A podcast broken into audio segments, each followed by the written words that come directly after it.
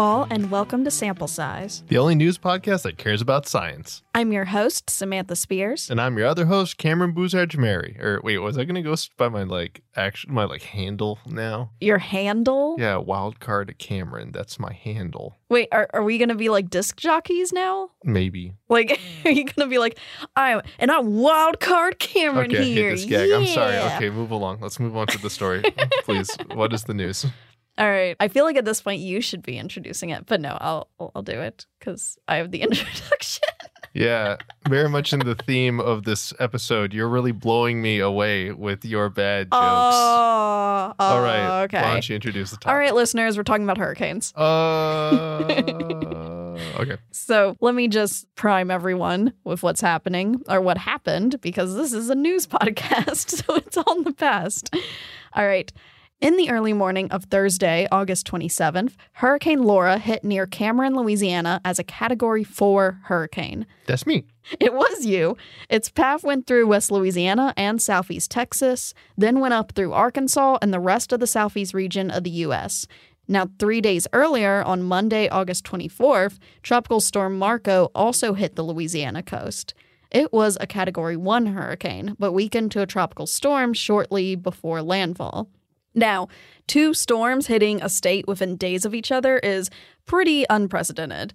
But also, this hurricane season in general has broken several records, and I'll just go through some of them right here. Hurricane Laura was the seventh named storm this hurricane season, the most named storms on record before the end of August. From Laura, the Mermentau River gauge, it had the highest water level ever recorded of 17.14 feet, which is over four feet above the previous record, which was from Hurricane Audrey in 1957. Now, another record on June 2nd, one day after the official start of the Atlantic hurricane season, the third named storm of the season, Cristobal, it was the earliest C storm named on record, and that traveled all the way into Wisconsin, becoming the first storm on record to blow that far northwest in North America. And then this hurricane season has also been the records for the earliest E, F, G, H, I, and K storms. And a lot of those sputtered out, but some, like Hanna and Isaias, they made landfall.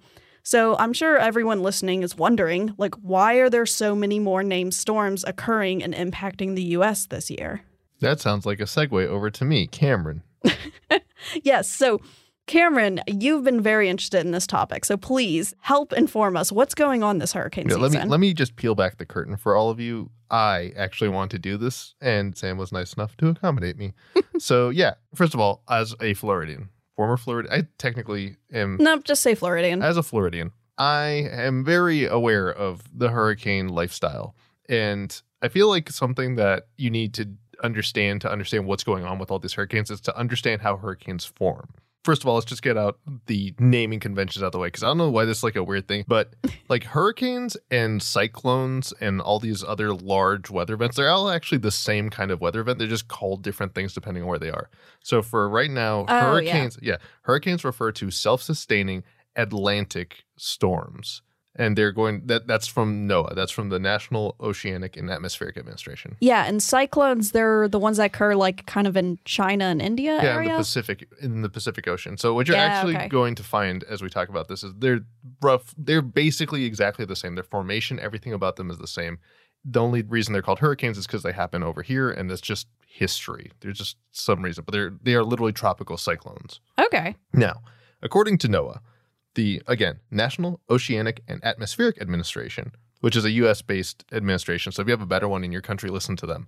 But pretty much every hurricane is the product of four basic ingredients. One, warm water. That's water at least 26.5 degrees Celsius, and it's actually ocean water a depth of 50 meters, which is a little over 50 yards. Like it's basically the Ah. entire water at the surface is hot. And what this does is this creates a lot of warm air above the water, which causes air to rise. And it creates this circulating effect that actually, what it does is it strengthens storms. It creates basically this ongoing process where air is rising in the storm Mhm. and then the cool air falls through the eye of the storm. If anyone's seen a hurricane, there's that area in the middle, and that's the cycle that helps make it sustaining, and it's powered by warm water. Oh, But- okay. the actual storm itself has to come from pre-existing weather disturbances. Basically, this thing it's called a tropical wave, which I think is the weirdest. It's like the single weirdest way to describe what's basically a low pressure zone. So like Okay. all storms, pretty much all clouds are the product of a low pressure zone. Its condensation is able to happen inside of a low pressure zone. And as a result, it forms into clouds and then turns into precipitation. So that's pretty much how all clouds form. And that is going to be the basis for forming and strengthening a storm is these low pressure zones. So, okay, what I'm hearing is that hurricanes are really just like these weird cloud formations on top of oceans. No. Let me finish the ingredients and then you'll find out. All right, all right, go on. Three, thunderstorm activity. So there's like already the difference between just the concept of a low pressure area and a thunderstorm. The thunderstorm is actual activity. It's the ocean is turning into heat, which is fueling the hurricane, but it basically is a storm, right? It is Mhm. starting out as some formation that is able to actually create precipitation and the warm water and the pre-existing weather disturbance this tropical area is what powers that storm into becoming a hurricane so it's not just that like this thing forms and then becomes a hurricane it's there are storms that exist and they are strengthened through those first two ingredients to become hurricanes Oh, Now, okay. the last thing, and we're going to come back to this one, that's important to understand for hurricanes is what's called low wind shear. Like wind shear, for anyone who doesn't mm-hmm. know, is effectively a flow of wind.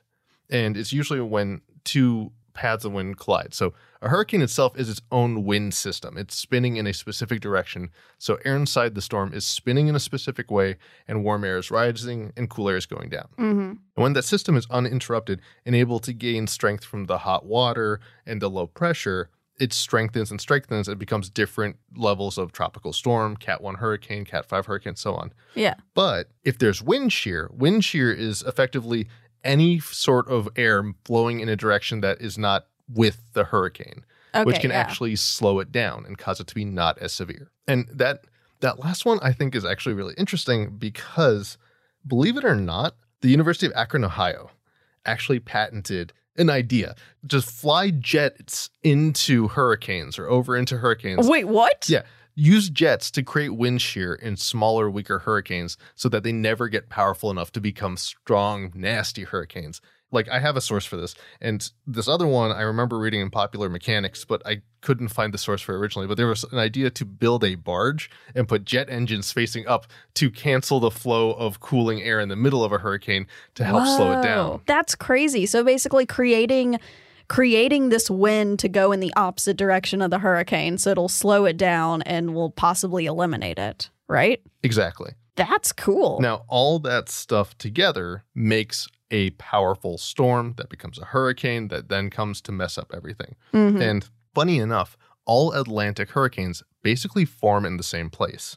There's this place off the coast of West Africa called Cape Verde where the warm air from the Sahara Desert effectively meets cool air and starts to cool down, creating these tropical waves. And as a result, they form into storms and then strengthen into hurricanes. And pretty much every Atlantic hurricane more or less starts there.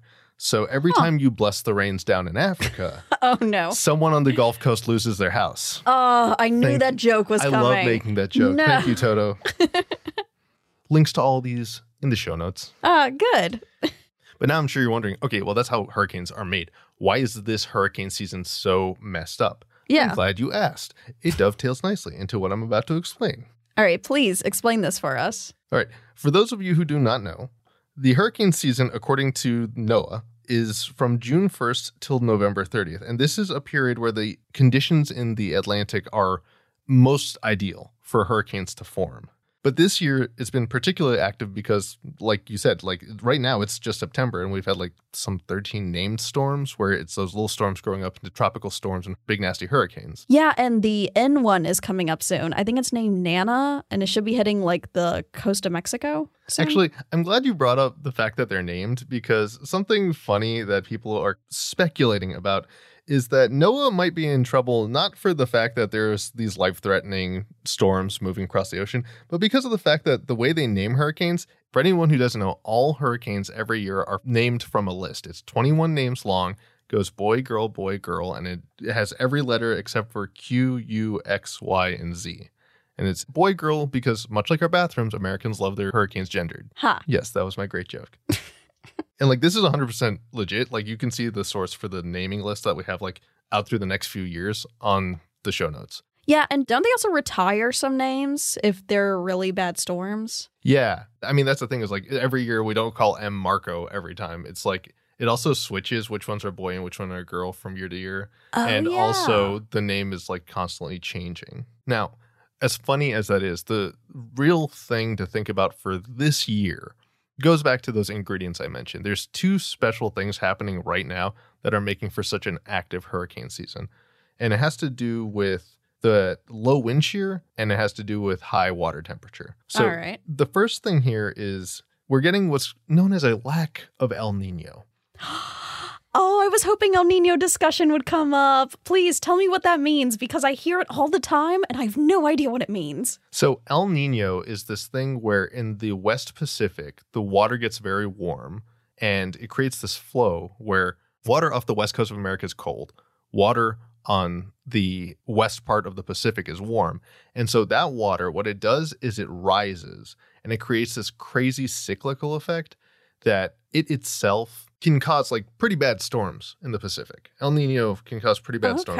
But what this airflow does is it actually moves past the west coast of America all the way across, creating this wind shear that goes into the Atlantic and helps reduce the effects and severity of hurricanes. Wait a minute, wait a minute. You're saying that El Nino is a thing that occurs off the west coast of the In- U.S. No, in the Pacific Ocean. Okay, The entire you- Pacific Ocean. All right, yes. So even further, it's in the Pacific Ocean, but it creates such powerful wind shear that it actually affects things happening like in the Gulf of Mexico. That's Yeah. crazy. It's literally this cyclical air pattern that actually pushes air across America and makes a flow of air that creates wind shear and slows down the hurricane so they don't become as severe. But this year, we're seeing a progression towards what's called La Nina, which is the Pacific cooling.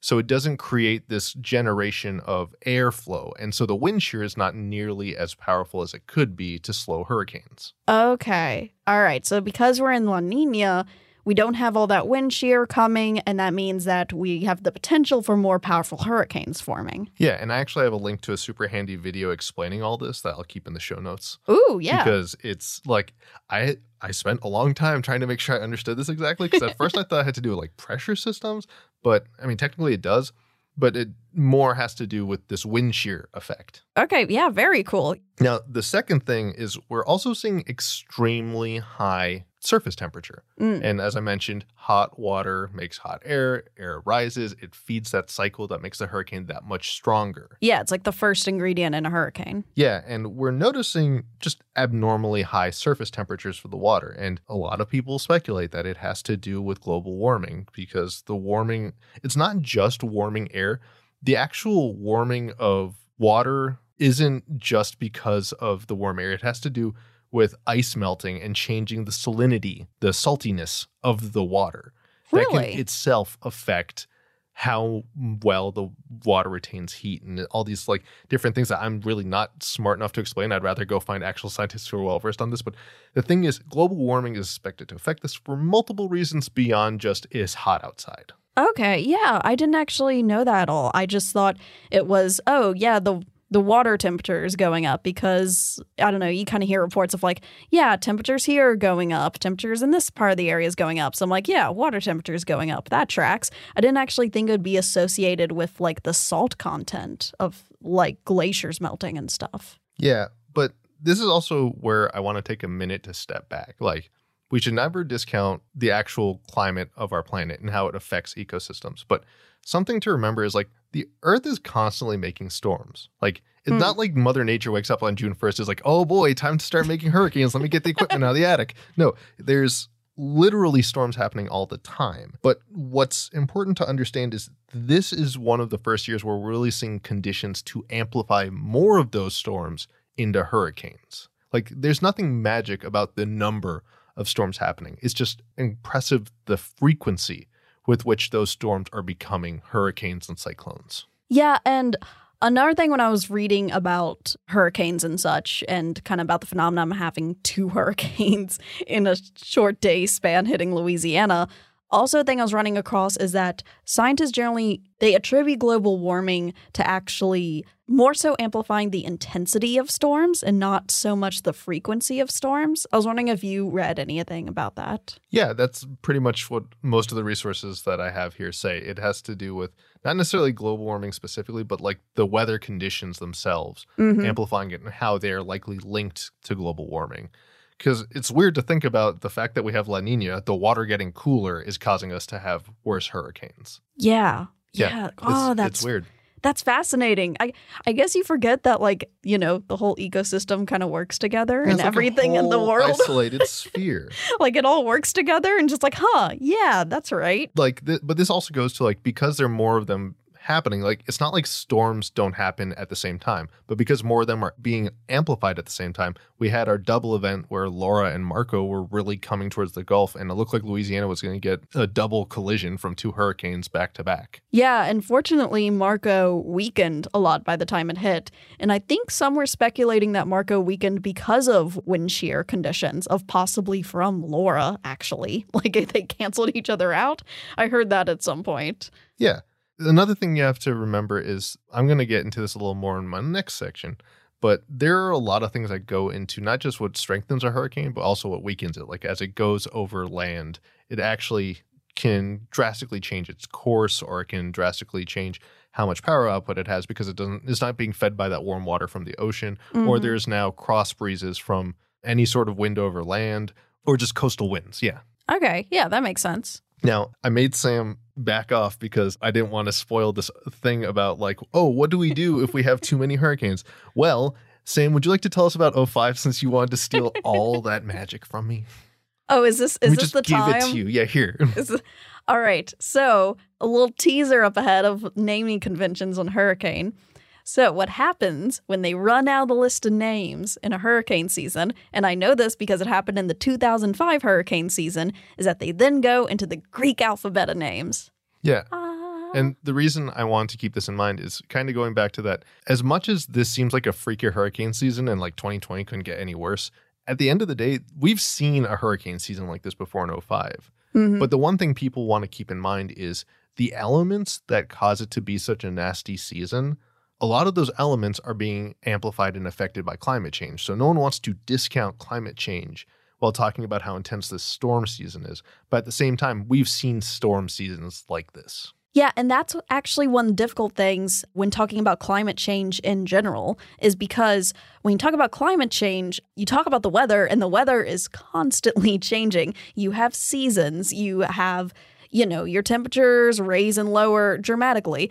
There's one thing that my dad particularly finds annoying is when weathermen say, oh, this temperature is above normal. He always asks, okay, what's normal? And it's like, yeah, they mean the average temperature, but they're kind of using a colloquial phrase, and that's not right. You know, people who are in the math get annoyed with that stuff. But like, it's just kind of difficult to wrap your head around what stuff is in like in a good sense of fluctuation and which stuff is actually going in a trend of being towards the bad end or towards the climate change end. Yeah. And actually, this brings up something I want to talk about with hurricanes. So we're going to pivot at the end here, and I'm going to talk about, as a Floridian, what you should know or need to know about hurricanes and how they're reported on so that you can survive your hurricane season. Oh, Because- great. Much like climate change, the way they talk about hurricanes in the news kind of sucks for you as a person who needs to know information. And let me just go with like the first thing to understand about hurricanes and what I really hate when we're talking about them is until a hurricane or tropical storm gets its name, it's literally just determined by wind speed. Like a hurricane isn't considered a hurricane until it reaches a certain wind speed, and then it has to go through the different categories. Yeah. And I hated this because, like, okay, high winds are dangerous. I'm not discounting this at all. It can rip the roof off a building is serious business. Oh, yeah. But the real damage from hurricanes, the real thing that kills people during a hurricane is water. Mm, It is yes. the most important thing to keep in mind when they tell you the category of a hurricane. And you can look this up on the NOAA site. You can look this up on like NASA site. Um, there are a million different ways to Google the different categories of hurricane. But each wind designation actually comes with an expected storm surge level. And storm surge is the wind is so powerful, it's literally pushing water, like more water than would normally be there in any other given time. So you can end up like in a Cat 5 hurricane, you can end up with 19 feet of storm surge. Whoa. Imagine looking up at a 19 foot wall of just water everywhere. oh, oh, that's scary. Oh, don't. Yeah. And that's not even counting the fact that they bring just a ton of rain. Like, I think it was Hurricane Harvey in Texas. Mm. It was basically just parked on the coast. It was constantly picking up water from the ocean and dumping it directly on Texas. And that is a very dangerous thing, not just because of the fact that it's just raining cats and dogs directly on top of you forever, but because it can cause, like, if that rain's going up a river or it causing a storm surge in areas that will spill over into where you are, it'll cause flooding that you don't even think is related to the hurricane. Oh, yeah. Being from Louisiana, I know this very well in that it's kind of weird, but you'll actually sometimes have a hurricane or a bad storm come through and it'll dump a lot of rain. And then that rain will just build up slowly. And so then actually a lot of the flooding may happen like a day later and when it's not even raining anymore. Yeah, and all of this to say, it doesn't matter if you live in a bunker or if you live in a fortified mansion or whatever. If you're in a flood prone area or you're in like an ocean level area, you need to be mindful of the fact that storm surge can get you. You can live in a very tall house and still have to deal with water. This also brings me to the second thing that's weird about the way they report hurricanes, which is the spaghetti models. Like we've all seen the like cone of projection and the like, oh, look, this spaghetti diagram shows that like you follow this line and the hurricane's definitely going to go into Florida. Oh, no, it's going to Louisiana. Oh, it's going to get Alabama. It's going to attack. It's going to be all over the place. Yeah, I think all I know is that the European model is the best. That's pretty much. I don't actually know which one's more accurate, but the thing I hate about it is it doesn't actually tell you where the hurricane's going to be. It tells you where the eye of the hurricane's going to be. Oh, It tells yes. you where the absolute. If anyone has seen a hurricane, like I think Irene in Florida, like four years ago, was as big as the state. It was as large as the width of Florida. So when something tells you that it's going to go this way, all it's telling you is the eye of the storm is going to go that way. Hurricanes are gigantic. They are literally massive state-sized weather events. And a spaghetti model might say, "Oh, look, it's going to skirt by where I am." That still means you can get tons of water and storm surge. That's still clouds and rain and wind and all sorts of things that can affect you and put you in harm's way. And so this is also a case of where you need to be very mindful of evacuation orders or any guidance people are giving on the potential effects. Because again, going back to what you said about Louisiana, a hurricane can hit somewhere really far away, but the amount of stuff it's bringing with it can definitely affect you. I mean, especially in parts of southern Louisiana, it's just so prone to flooding. Mm-hmm. And there's a bunch of ecological reasons for that, but we'll talk about that another time. the last thing I want to talk about is just like some basic things to keep in mind when you're dealing with a hurricane or preparing for one. Definitely listen to any sort of evacuation order or anyone giving guidance that the hurricane's going to come through here, there's going to be flooding, things like that. That's stuff you should always keep in mind. But you're also going to always want to keep like a battery powered radio so you can stay up to date because during a hurricane, a lot of the time the electricity will get knocked out because it is just ripping up everything in its path. It's not just wind knocking down power poles, it's water lifting up entire structures and moving them across the landscape. And so the likelihood that you'll have power if you're near or directly impacted by a hurricane is not likely. And so it's important to have a way to stay up to date on any sort of emergency broadcasts. It's also important to make sure you have appropriate food and water for you and your family. And one of the things that I don't think a lot of people know to have in their house is actually in in the Gulf Coast, you're recommended to have an axe in your attic. Oh, yes. Yeah. Would, would you like to talk about this one, Sam? Yeah, I guess I could say it briefly. Basically, just in case you need to get out of your house if it's being flooded. Yeah. Like a lot of people, they'll be in their homes either because they didn't have a way to evacuate or because they chose not to because the hurricane was originally projected not to affect them. Yeah, or evacuation orders came really late and so Yeah. they just couldn't go. Like there are a lot of coastal cities that are basically islands that if the water gets too high, the main way out of them is just flooded. Yeah. And that is what's going to happen ahead of a hurricane. In those cases, people unfortunately will try and find refuge up in their house if they have a second level or an attic.